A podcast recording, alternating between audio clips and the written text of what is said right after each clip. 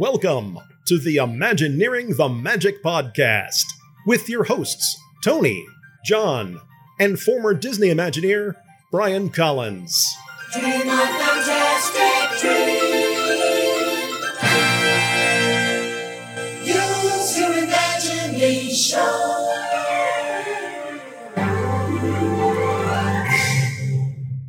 All right. Uh, welcome to take two.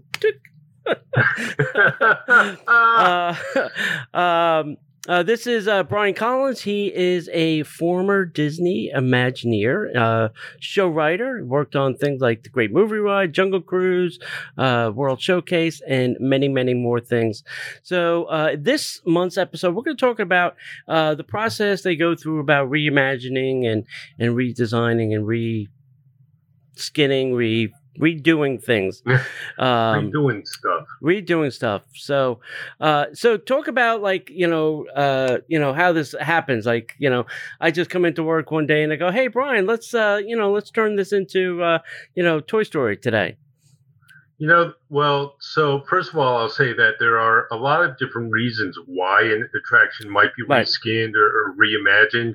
Um, and, and going all the way back, you know, to uh, um, Tomorrowland in the Magic Kingdom when they reskinned. First, it was Journey to the Moon, Voyage to the Moon, then Journey to Mars, then the extraterrestrial um, uh, adventure, and, then um, finally Stitch's Great Escape. Right. Um, more recently, you know, your, your listeners are probably going to be familiar with like the reimagining of uh, Pirates of the Caribbean, where they put Yeah. Johnny Depp in there, right?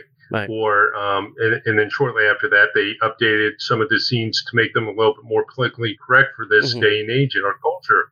Yeah. Um, so there are a lot of reasons why and how a reimagining of an attraction may may or may, may happen. Right.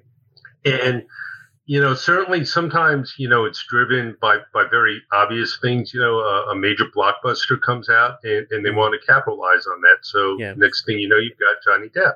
Yeah. Um, you know, cultural mores change, and um, instead of the redhead being auctioned off at the auction, she turns herself into a uh, pirate, and you know she's right there, you know, egging on the guests as they go by in their boats. Right.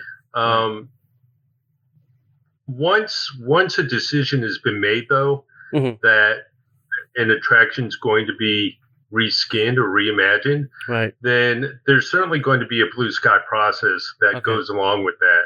Right. Um, it's you know, it's not like you know one person just kind of says, "Oh, I think it'd be a great idea to redo Pirates of the Caribbean and, Yeah. and put Johnny Depp in there," or you know, whatever it may be. There's usually a very because first of all, listen, it can be very expensive to do. Yeah. Um, and aside from that, you know, Walt Disney attractions are really kind of beloved by, by people. And when you mess with them, um, for good or bad, you Yeah. know, there's going to be, you- you're going to know about it. You know, there's going to be Right. Sure. uh, chatter about it. So, so it's something that Imagineering takes very, very seriously and, and does very, very carefully. So it does it. Uh, well, let I, I have two things in my head that are stuck. Yeah. Right, so let's talk about something like uh, Mr. Toad. You know, Mhm. uh, for them to just say, you know what, it, it's run its course. It has no relevance uh, to kids today. Uh, I'm assuming was their thinking. Uh, let's take it out and put something else there.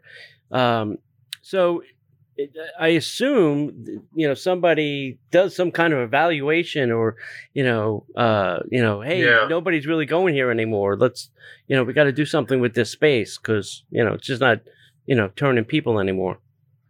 Right. So I think in the case with something like Mr. Toad's Wild Ride, again, you know, a very beloved attraction that, that people loved. And Yeah. I don't think it was really a case where they were seeing the riding r- rider capacity or ridership drop off. Mm. Um, it's actually still very much, um, uh, you, you can go on it at Disneyland in California. Right. Um, so you can get your fix out there. Um, I think in that case, it was more of just wanting to kind of keep the Magic Kingdom fresh. Mm. And, you know, uh, Winnie the Pooh, um, again, another very um, beloved, well known Disney Yeah. character. Right. Um, you know, and, and they had some opportunities to kind of use some new technology in the dark rides. Mhm. Um, so I think it gave them a chance to kind of like kick the tires, if you will, with some of that new technology. Right. Um, update the queue area and do some really new and fun, exciting things in the queue area. Right. So I think with that one, you know, there there were a lot of different things that kind of came to play Right. uh, of why Mr. Toad. But you know, if you go by the haunted mansion Mhm. and you go by the pet graveyard, you can still see Mr. Toad and a little homage of him and pay your Right. respects. yeah, exactly, exactly. I uh, I read it, it- well, this was probably a couple of years ago that uh, Winnie the Pooh is the number one selling IP when it Huh? comes to Disney, uh, like baby and kids merchandise. I Um, would believe that. yeah, so, I, so- I would believe that. yeah, I was like shocked. that I said it's not Mickey Mouse or Minnie Mouse. no, Well, it was Winnie yeah, I, I think if, if you look at a lot of it's like that A.A. Milne, you know, Yeah. version of Winnie the Pooh. Yeah. Um, the, the the classic Winnie the Pooh. Um, there's so much like baby stuff out there that's Yes. got that imagery on it. If, Right. you stop to think about it, so Right, right, you know, uh, and, and from Disney's point of view, um, kids certainly know and identify with Winnie the Pooh, um, certainly more than they ever did with with um, uh, the Wind in the Willows and, Yeah. and Mr. Toad's Wild Ride. So, Yeah. you know, again, kind of makes sense uh, for, for from that perspective as well. Yeah. The other thing that popped into my head, and we I, we were talking about this, I think this past weekend too, is uh, you know when Michael Eisner was uh, CEO, he had Yeah. I, I remember him saying, and you know, listen, if I'm wrong, I'm wrong. Him saying that you know things that they built in Disneyland wouldn't go to Florida, and things in Florida wouldn't go to Disneyland, and now with Bob, it's completely Right. different. Like we're we're building two, we're Right. you know we're duplicate you know so uh Right. what do you think that is now about i mean you know it's drawing people to both places and they're both the same Yeah. in a Yeah. sense I think part of it is, you know, attractions have gotten so expensive to Mhm. design and, and and to build. Yeah. Um, so if if they can realize the cost saving and um, transplant something, it's kind of like Yeah. when they did the haunted mansion in Tokyo. Mhm. Um, that haunted mansion is virtually an identical uh, experience to what the original haunted mansion was here in, in Walt Disney World, down to you know even before um, that they plussed it here, and they put like the never-ending staircase in there, and Right. um, and- redid the attic scene. Um, if you go in Tokyo, what y'all see is kind of like a time capsule of, of what the haunted mansion used to be like Mm. uh, when Walt Disney World first. So, yeah, I think um, some of that's kind of driven by, by cost factors, Yeah, certainly by entertainment yeah uh, factor. Yeah Yeah. so once they settle on an idea for a new or n- not even new like they're going to reimagine it uh, so what Mhm. happens after that they say all right we're going to do this at say jungle cruise now right that's the the hot and splash Right. mountain are the two Right. hot things that Right. they, they plan on taking apart uh, Right. so what. After they make that decision i'm sure it's you know corporate driven uh you know and then imagineering gets involved and somebody says all Right. right great we'll we'll run with it um so what's the next step from there typically You know, I think at that point, that's where kind of, you know, Imagineering's creative juices kind of like kick in. Yeah. And, um, you know, I'm sure they probably proposed several different uh, concepts and variations and several Mhm. different show scenes right uh, to be done. Mhm. Um, and, and, you know, it, it's uh, certainly a, a collaboration at that point. I think once the corporate decision is made, I don't know if they, they kind of, I, you know, I mean, but Mhm. I, I, I think they kind of let WDI do its thing, and and because they do it so well, and they trust, you know, and, in all of that. Um, Yeah. Unless there's a reason for, you know, the corporate side to kind of step in, they may give them some guidelines saying, oh, you know, well, you know, I think we should so, show this scene from the movie or highlight, you know, this or, or focus on right this kind of a message or something like that. But beyond that, I think they at that point they turn it over and let WDI do their blue sky and and you Mm. know conceptual and all that, and then it's you know the team uh, that's brought together for, for the enhancement to kind of leave it to them to um, Yeah. jump in and, and, and do it. I, I'm really excited, to be honest, to see what they come up with with um, the frog, you know, the, the prince and the frog, frog, frog and the Frog and the princess and the frog. Yeah, Princess Yeah. and the Frog. frog. Yeah. Yeah. yeah, Yeah, yeah, and- you know, Tiana. Yeah, right. Uh, so typically, like, who would be on that team? Like, what kind of uh, disciplines from Imagineering would be on that initial maybe go round of uh, yeah. of that? Initially, I would say that there's probably you're probably going to have some show. It's going to be more creative oriented, um, as well as some people who understand uh, some of the engineering. But early on, when it's just like blue sky Mhm. and you're trying to come up with concepts and everything, Yeah. you're really going to have like your show writers, your lighting designers, your show set designers. Yeah. There's one person who's the show producer that's kind of like, you know, exactly what, what, what that title says, who's Right. kind of overseeing the, the whole vision.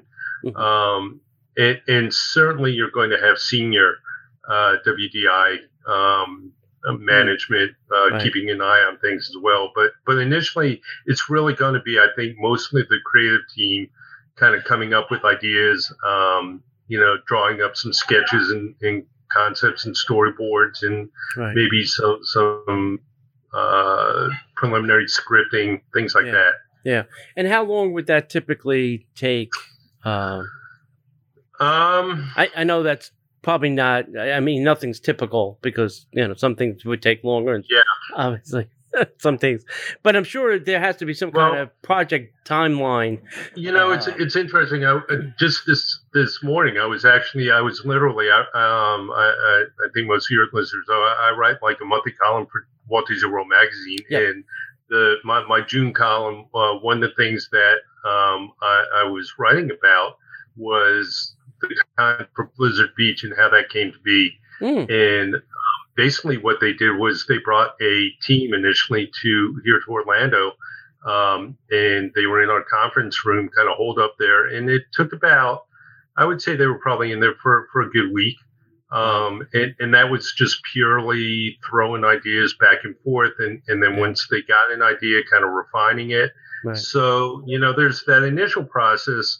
Um, it, it, it really kind of depends, you know. Um, Joe Rohde, listen, when, when he was working on attractions, he took teams all over the world uh, to, Yeah. to, you know, explore Africa and, and get ideas for Animal Kingdom. So, Right. um, I never got to go anywhere, but, you know, what can I say? um, Well, just just Um, gone. You don't have to worry about it anymore. Yeah. but yeah, but so so that initial process, Yeah. um, you know, kind of kind of really varies depending on a lot of different things. But Yeah. um, the initial process, once once they, you know, coming up with, with the overall story that that they're going to tell, Yeah. in, in in the creative direction, that can happen relatively quick. Um, and then after that is, when it really kind of starts to take some time to Mm. fle- really kind of flesh out the ideas, um, to get a sense of what the engineering is going to have to be, um, what can and can't be done. Yep. You know, what I mean, I mean, you know, the creative side might say, "Oh, we've got this wonderful idea where we're going to take guests through the bayous of Louisiana, Mhm. and uh, you know, they're going to be fireflies all over the place, and and Right. you know, just we're going to immerse them in fireflies." Well, there's a million different ways you can do that kind of an effect. Sure. So, you know, then you have to look at well, what's the budget we have? What are the options we have to pull off that kind of effect? And, and Right. that kind of process has to be um, iterated over and over again for many, many different types of um, um, uh, parts of, of the attraction. So uh, let's it's a really fascinating. Yeah, I would. Uh, I would imagine so. Uh, I I gotta write this one thing down before I forget. Okay, so Uh. talk about I because you know what you did was show writing. So Yeah. um, talk about that process. Say for you know what's going to happen at uh, Jungle Cruise or or or Splash. Right. You know, and I know Ridley uh, just posted another thing on Twitter. He seems to be the new spokesperson, but he's saying that they're going to do this without shutting down the ride. They're going to do it in phases. Um, Okay. they're going to change out different scenes without taking the whole thing down. I was like, well, that's ambitious. overnight. Yeah. Yeah, yeah, Yeah. So, so Um, uh, from a show writer standpoint, uh, when you get pulled in, what what's your process to, uh, you know, get involved in, you know, who called you up, and you know, what's your process then for, you know, getting started? Yeah, uh, uh, again, it, it kind of depends. There are a lot of different ways that can work, but um, if I were to kind of like put myself in the show writer's shoes for the reimagining of Jungle Cruise, Yeah. uh, I would imagine that it's probably the same show writer that was in at the very beginning of, Mm. of the Blue Blue Sky process. Yeah, um, part, part of that core team. So at this point, he or she is going to have a really good idea of what they're looking at doing in there. Mm. Um, one thing, like when I was plussing the Great Movie Ride, Mhm. um, you know, another uh, kind of a, a, a really good example of an attraction that was really beloved by, by a lot of people, very iconic attraction. Yeah. Um, uh, and, and Jungle Cruise is even more so Mm. um, I, I think you kind of go back and you look at what was the original intent um, that Marc Davis and some of the other original Imagineers had Right. um, with that attraction. right. Um, I actually got to meet Marc uh, years ago when, Oh, wow. when I worked at WDI. It was an amazing experience, and, and I got to uh, actually a real quick story. The way I Yeah. met him, uh, I was actually in uh, uh, California uh, Okay. doing some work at 1401 at, at uh, WDI's headquarters in Glendale. And to make a long story short, there was a display of artwork uh, that they had in the lobby. And when I finally had a chance to go over and look at it, I was like, it was on like three or four rows of bulletin boards. And I'm Mhm. looking at it, and uh, uh, was all of Marc's original sketches that he had done for Pirates of the Caribbean and the Haunted Mansion and Whoa. the Jungle Cruise. And, and I went around the corner, and there's an older gentleman and his wife sitting there admiring this stuff. And he turned around and said, What do you think of this? And it was Marc. It was Marc and Alice Davis.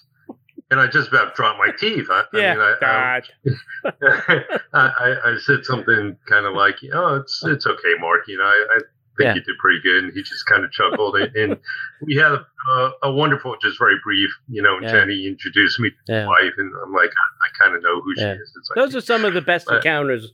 The the, the was- ones that you don't expect. oh, it was incredibly special, you Yeah. know, for Yeah. me being being a young new Imagineer at that time, meeting a legend like that in Imagineering's headquarters. I, I was just like. Yeah. you know, to this day I get goosebumps. But anyway, anyway, um, you know, I think Ma- Marc would be okay with the fact of um, Disney updating it, um, Mhm. especially for the reason that they are. Yeah. Um, um, and you know, then it comes down to just honoring his vision. Uh, for me as a show writer, when I went into to Plus the Great Movie Ride, Mm. listen, that attraction had already been open for a few years, and the scripting and, and the scenes were were you know fine. You know, they were great. Um, there, there were just a couple things to improve the show sightlines and and uh, a, a couple little things um, that that needed to be uh, plussed in there um, for guests to improve the show. Let's just I'll, I'll leave it at that. And um, you know, my my biggest concern was making sure that whatever I did in there didn't mess with the attraction. Yeah. Uh, with, with, with that, that the story that was established in, Mhm. the creative that was established, and that I was, you know, just uh, I'll, I'll say it again. I guess honoring the the, the, the folks who, who created the original work. Um, so so as a show writer, I think that's probably what what the folks with the Jungle Cruise are doing is how can we enhance it, the uh, spirit of, of that ride Right. um, and still keep it true to Marc Marc's original vision. Right. Yeah. Yeah. So, uh, are there? There's got to be like maybe hundreds of rewrites. I mean, how many times? I mean, you're you you're probably going in, and then maybe you know for something like the Jungle Cruise, there's really nothing being said Yeah. in the attraction. It's really the skippers that are doing the show. Right. Um, So I guess there there's got to be some kind of uh, you know run through on that to say, all right, let's have somebody read this, you know, Oh yeah, you yeah, know, to to make sure it's going to flow with what's happening, you know, Yeah. uh, in the attraction. A- absolutely. The the show writers definitely are an integral part to work with the show set designers and the art directors and, and all of that because especially in the Jungle Cruise of, of all attractions, that's so um, uh, relies so heavily on, on the skippers and, and the Yeah. skippers kind of give it that great show and, and uh, wit, you know, that, that Mm-hmm. Right. it's famous for. Yep. Um, so, so they have to understand what the show scenes are. Uh, the, Yeah. the show writer has to understand what the show scenes are and be able to write to that and Mhm. then write the script for the skippers that they're going to want to deliver. Um, and, and, you know, certainly give them options and and the ability to kind of make it their own as, as well. Yeah. Um, Yeah. But, but yeah, you definitely, um, do dry runs, you know, for sure. When, when, whenever you're doing something like that, again, going back to when I worked on the Great Movie Ride, um, we would go in there early in the morning, myself and, and uh, one of my colleagues, uh, the two of us that were primarily uh, entrusted with with plussing that, right. and we would grab cast members who had worked in the Great Movie Ride, and they would, you know, they were kind of like a crash test dummies, Yeah, and they would sure. go through and you know deliver our spiel, our narration, um, go through the blocking, and yeah. you know, give us a chance to block it even better. So, you know, if you like stand up on those steps and hold your gun this way. It's like, no, that doesn't look quite right. Let's try it this way. Yeah. So, so there's definitely a lot of that um, Yeah. that goes on before it's ever given out um, and, and put in front of the guests. Yeah. So those two things, uh, Jungle Cruise and, and Great Movie Ride, those you know live people doing, you know, Yeah. literally a, a, a show right in front of you. Do Yeah. they have leeway in what they can or cannot say? Ish. I mean, I've heard you know some skippers kind of take a little liberty with things. yeah, they do. You know, Uh, I think they had a Um, little bit more leeway than the Great Movie Ride people did. Uh, Yeah, you know, um, in theory, you want them to kind of stick to the script. but um, for a lot of different reasons, you know, consistency of show and all of that. Um, and, and same thing in the Jungle Cruise. Yeah. Now that being said, um, I, you know, I, I, I never had the chance, honestly, to work on Jungle Cruise okay, spiels per se. Right, I worked on the Albert. I, I did write some of the Albert Awol uh, broadcasts that you hear coming in Yeah. in the queue area, which Right. was fun. right. Um, but I, I, I think they're really going to take that really now because I think it's going to kind of be based around the Society of Explorers, yeah, uh, if I'm not mistaken. So that's really going to be an integral part of that uh, whole spiel. Um, yeah. You may want to call somebody, see if you can get that. Hey. um, well, it's kind of fun. Call me. yeah, cool. Um, so um, they've been kind of like drifting in that direction. No pun intended. Yeah. Uh, for- actually, okay, pun intended. Uh, for a little while. Right. Um, with ever since they opened up the uh, uh, Skipper's Cantina, which Mm. the story behind that, you know, that's where all the jungle skippers go to work on their days off or to earn Right. extra money because they're not paid enough as jungle skippers, right? Right. Right. And a lot of the um, uh, theming and decor inside that restaurant is built around the uh, Explorer Society, Right. um, kind of touching back even back to uh, the old Pleasure Island days in the Adventurers Club Yes. um, a little bit, which Yeah. which is wonderful. So, um, I, I, I think that'll be really kind of fun, and it's kind of cool when they're able to kind of like tie Mm. Two separate ex- guest experiences, a restaurant and an attraction together like that, even Right. more. Yeah. um, a lot of fun. Yeah, I always thought there should have been like a like a little parade of, skippers, like you know, like they're going from the Jungle Cruise to the restaurant, from Yeah. the restaurant to, the, you know, like they're Yeah. kind of changing shifts. Right, right. I always thought that uh, it would have been funny to see them, you know, going past each other. Yeah. Oh, you're going to work. I'm going to work. You know, Yeah, that kind of thing. for sure.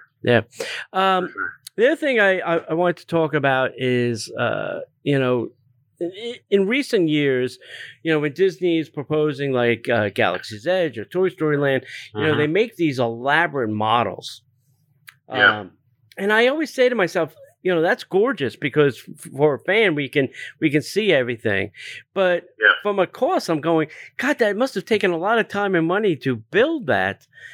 Uh, there must be some virtual tools that would be a, a lot less, you know, expensive to to do. Where you know, There- Imagineering can walk through that space, you know, virtually.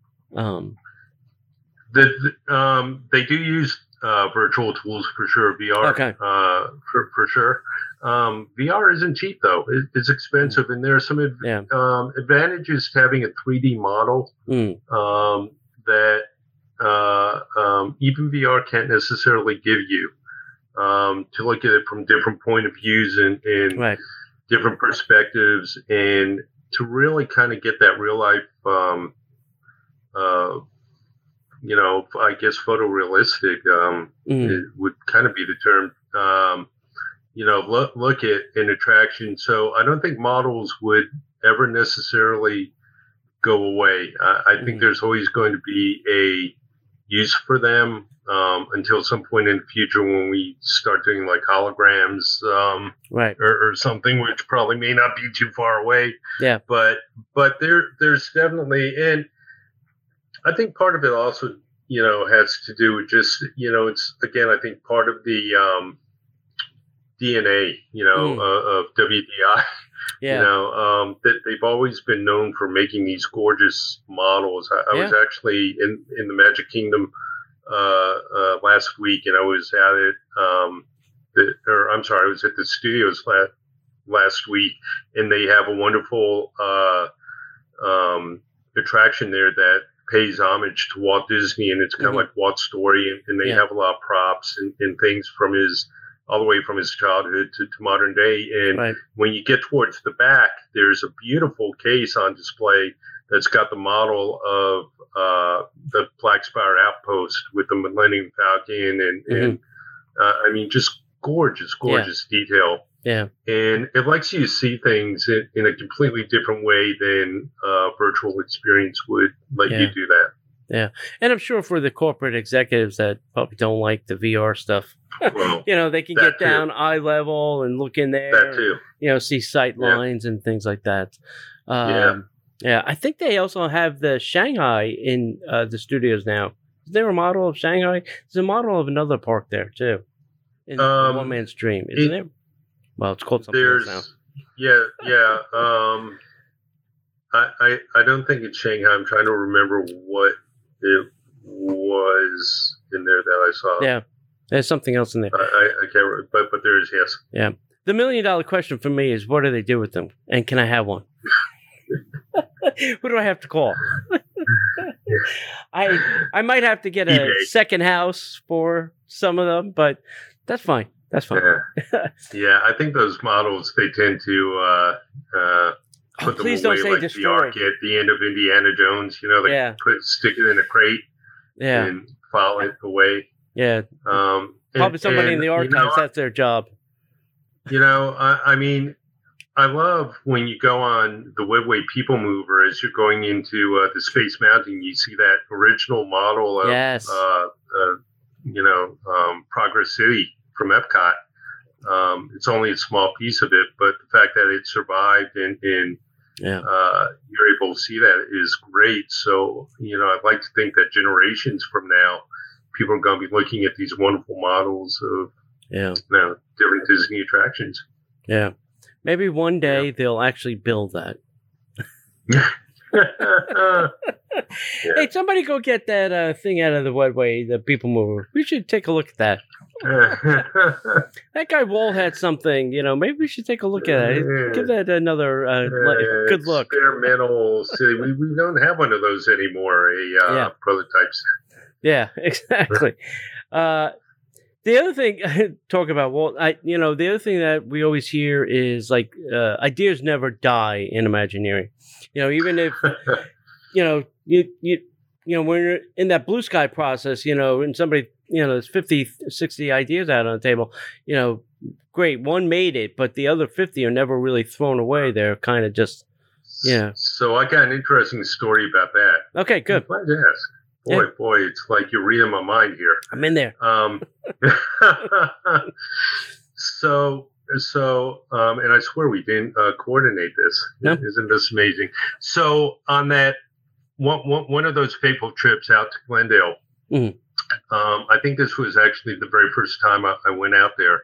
Uh, they were showing me around, giving me a tour, and it was right around the time that um, they were really heavy into designing um, stuff for uh, I'm, I'm going to call it Euro Disney now Disneyland Paris Yeah. um, but at the time it was known as Euro Disney so I went into one room and I saw these beautiful you know um, the the stretch paintings uh, stretch room paintings from Phantom Manor being Oh, hand painted and I went into another room and there's someone programming the sword fighting audio animatronic pirates uh, from the pirates attraction just amazing stuff and then they said, "Well, come come with us. We want to show you this. Uh, it's pretty cool."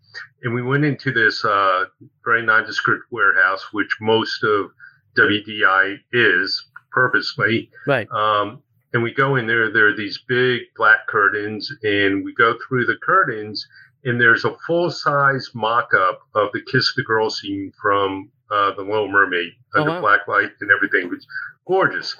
And they say, "Yeah, we uh, just created this for." um, the soon to be Disney MGM Studios Paris. Well, if you know anything about the history uh, of, uh, again, Disneyland Paris, now Euro, or back then Euro Disney, when it first opened up, there were all kinds of issues, cultural Yeah. problems, and things like that. And Right. they had issues with attendance.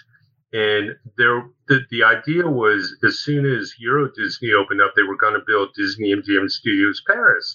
It was Mhm. going to be like right on the heels of that. Well, that whole second gate, that whole second park, um, went away because they had to fix, you know, the the, the original park, Yeah. and um, they they had designed that Voyage of the Little Mermaid under the sea with aerial attraction for, you know, and this is going back to probably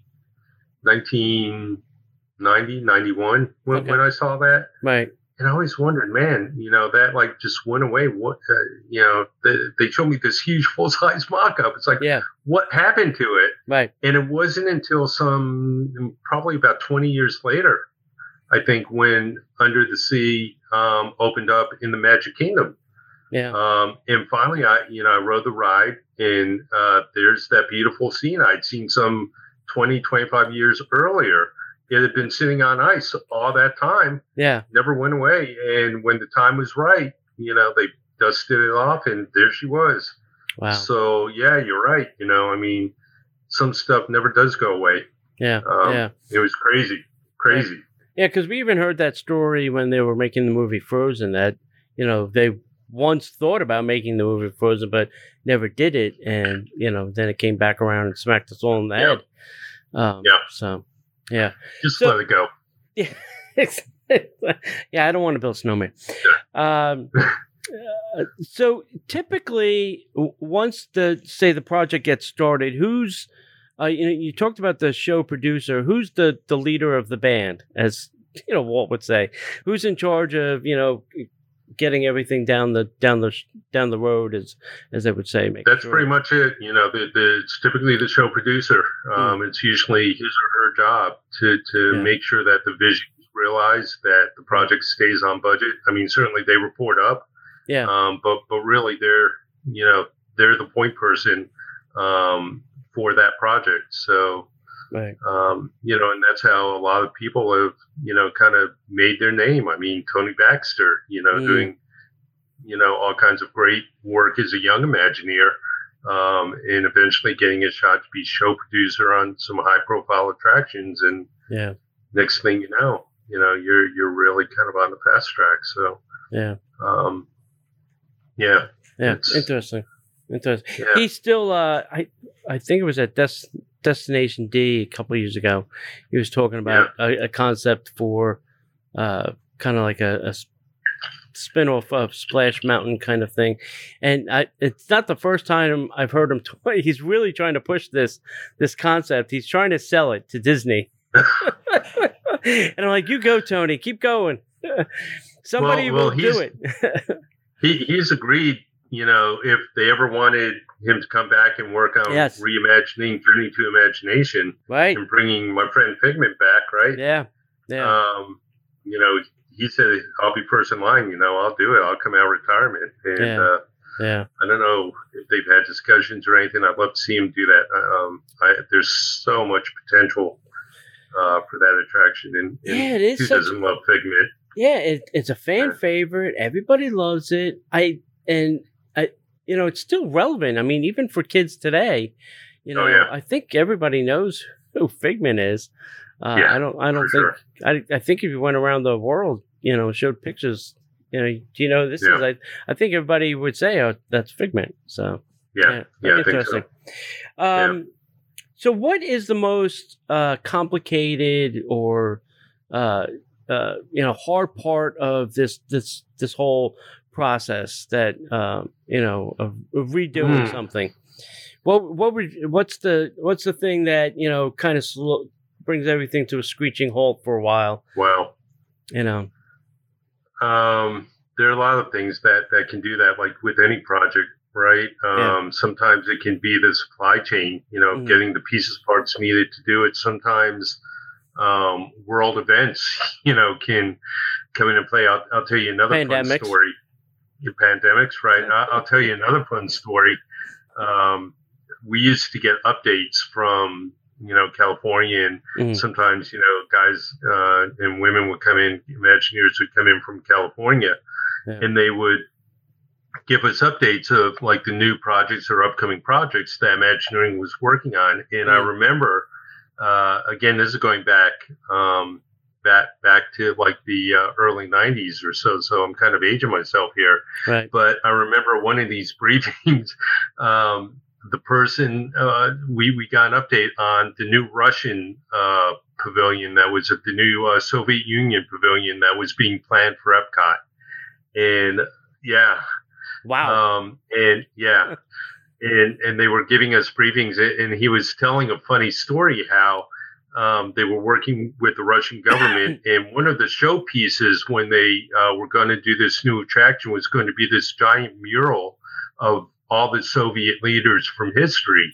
oh wow. from you know from the early days up until the present and um, you know if you're old enough to remember this was around the time when the soviet union was going through profound changes and, Yeah. and was actually going through the process of eventually breaking up and, and yeah. not being the soviet union anymore um, and so in this mural they would paint, you know, whoever the current leader was at, at that given time, so that they could present it to, you know, whoever, um, and, and say, yeah, this is what's going to be in your, you know, Soviet pavilion, Mhm. and you know, then that leader would get like overthrown or voted out of office or whatever, put in the gulag, who knows, um, and they would have to like paint that person out and then repaint like the new person in because Wow. it was like the most prominent person, right? Yeah, yeah. and they had to do that like three or four times. He's, he- you know, I remember him saying, you know, we kept ha- having to revise this mural, this this painting because the leaders kept changing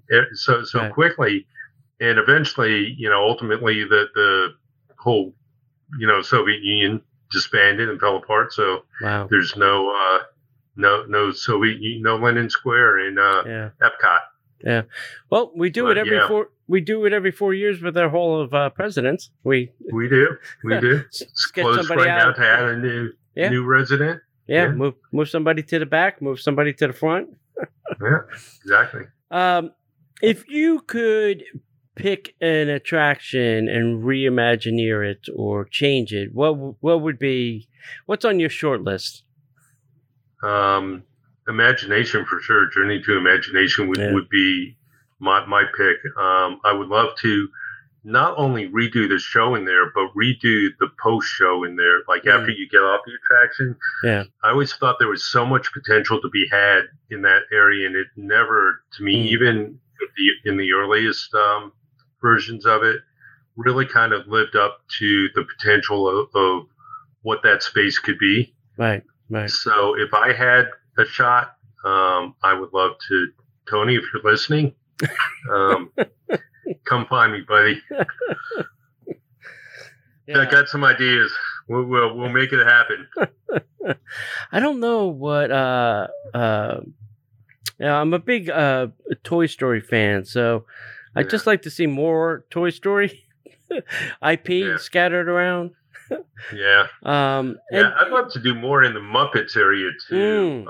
Um, yes. that you know that's at, at one point um, there was going to be a whole you know a whole, whole lot more muppets in there um, Right. jim henson i actually had a chance to meet him before he passed away Oh, um, i had a chance to meet him at the studios i was actually uh, doing something else i was backstage and he was backstage and he's just sitting down and mm, kind of taking a breather and, and we crossed paths and introduced myself the, the nicest nicest guy you would have ever wanted to meet just so down to earth but anyway Yeah. um you know there was supposed to be a lot more muppets uh than, than what we wound up with and i just love their cynical sense of humor Yeah. their puns all, all that stuff right. Right. and uh i would love to see more muppet uh stuff in there built out Yeah, I thought we were heading that way. You know, in Yeah. that that corner of the studio. I figure uh, all right, they have Pizza Rizzo. They, they got the Muppet thing right there. They're gonna turn Yeah. that whole corner into Muppet something. You know, make it yeah Muppet. yeah it or was whatever. supposed to be that was the idea Yeah. And and now I have a feeling it's just gonna get sucked into Galaxy's Edge. Um, I I hope not. I really hope not. yeah. I mean, it's such wonderful um, property, you know, Mm. um, and and just so much fun. I, I mean, it, as an Imagineer, I can only imagine how much fun it would be to, you know, to, to actually kind of work on some of that stuff and, work Yeah. with the Henson Company.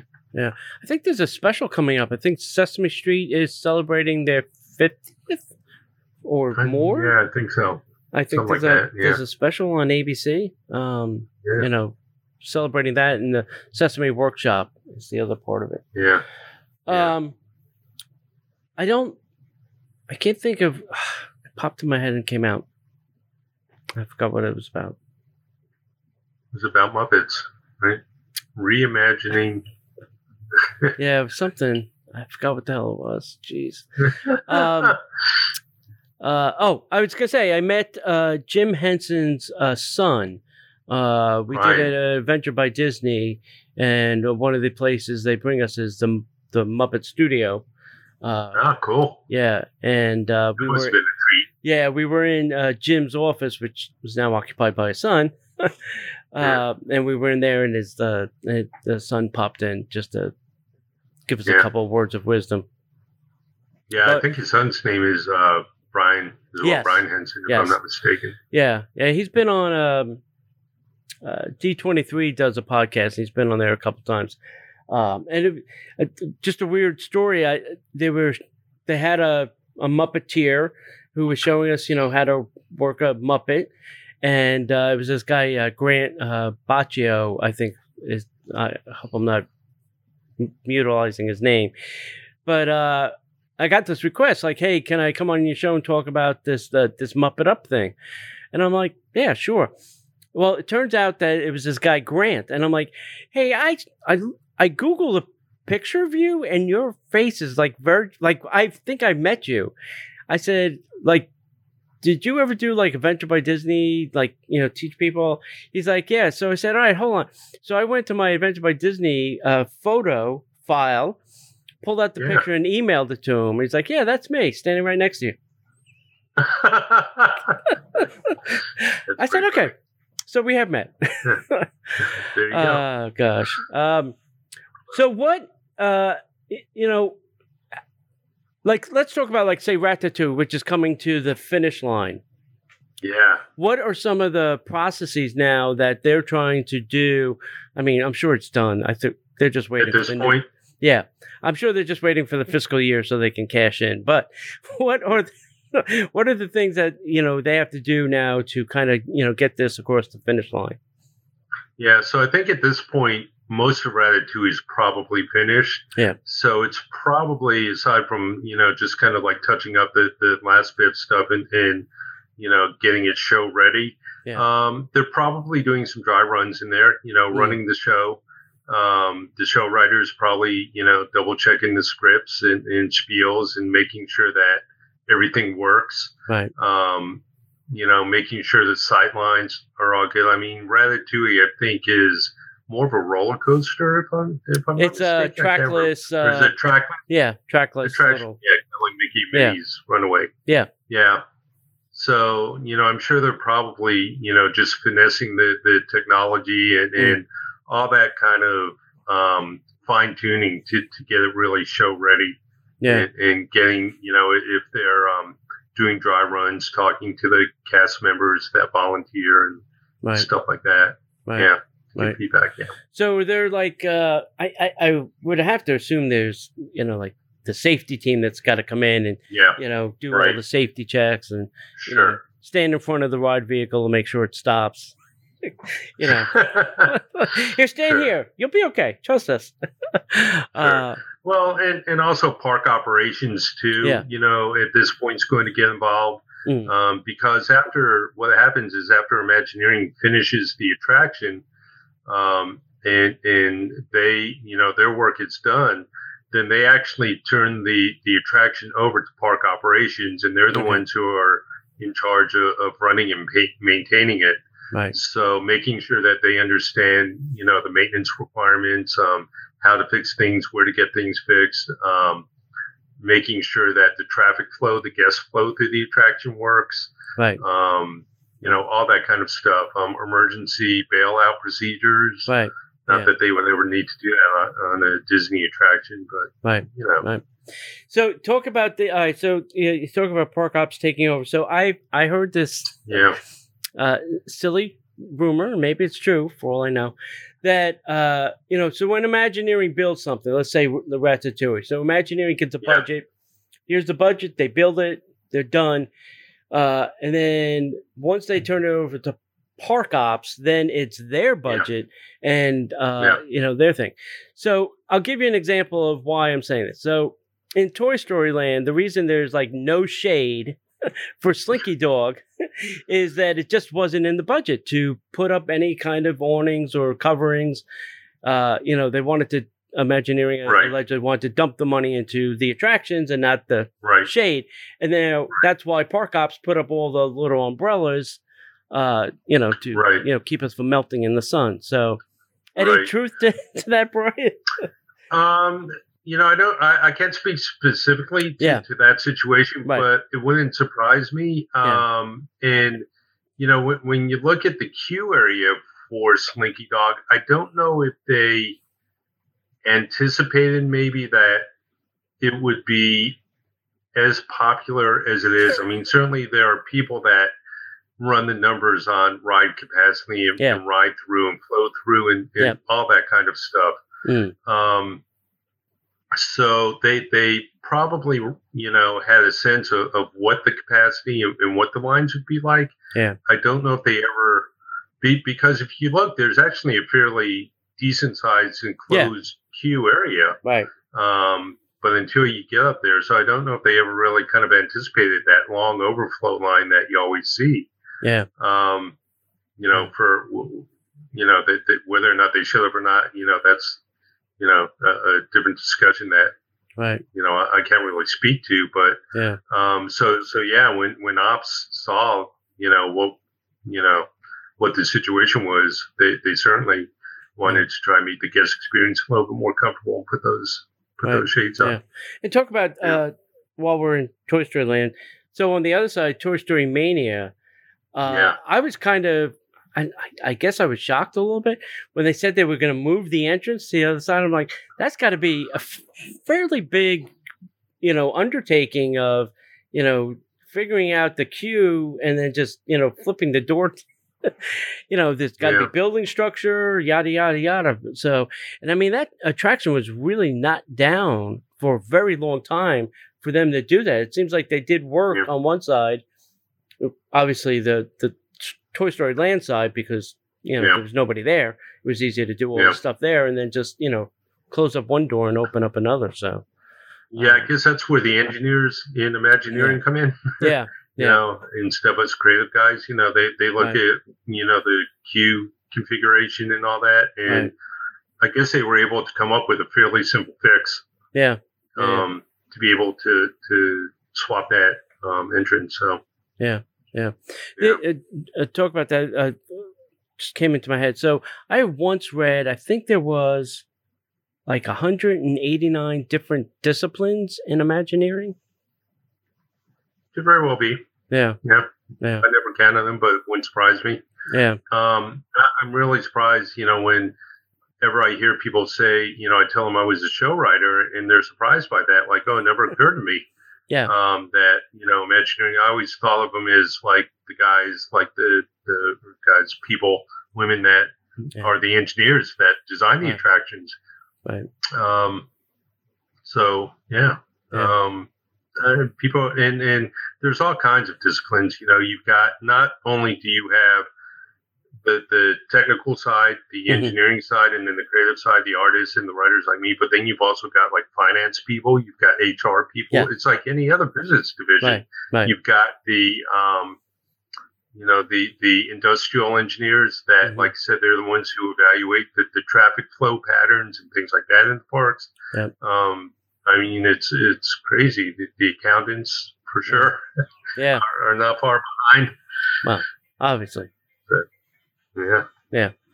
Um, I well, I think this is a good place to kind of put a pin in this. Um, what do you think we should talk about uh, next show? Do you have any ideas for uh, the next show? Oh boy, you're What? kind of yeah. Well, you think. Um, Why don't you think about it and then let us know, and uh, yeah.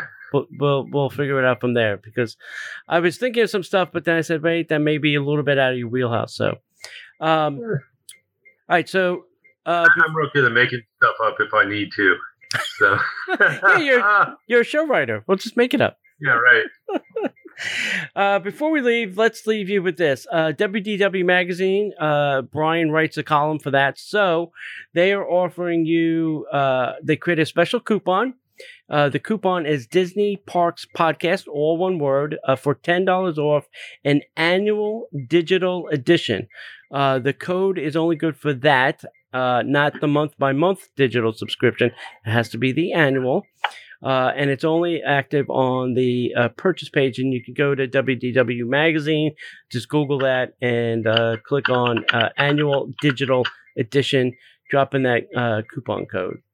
Okay, so let's wrap up this, and we'll see you next month. Absolutely.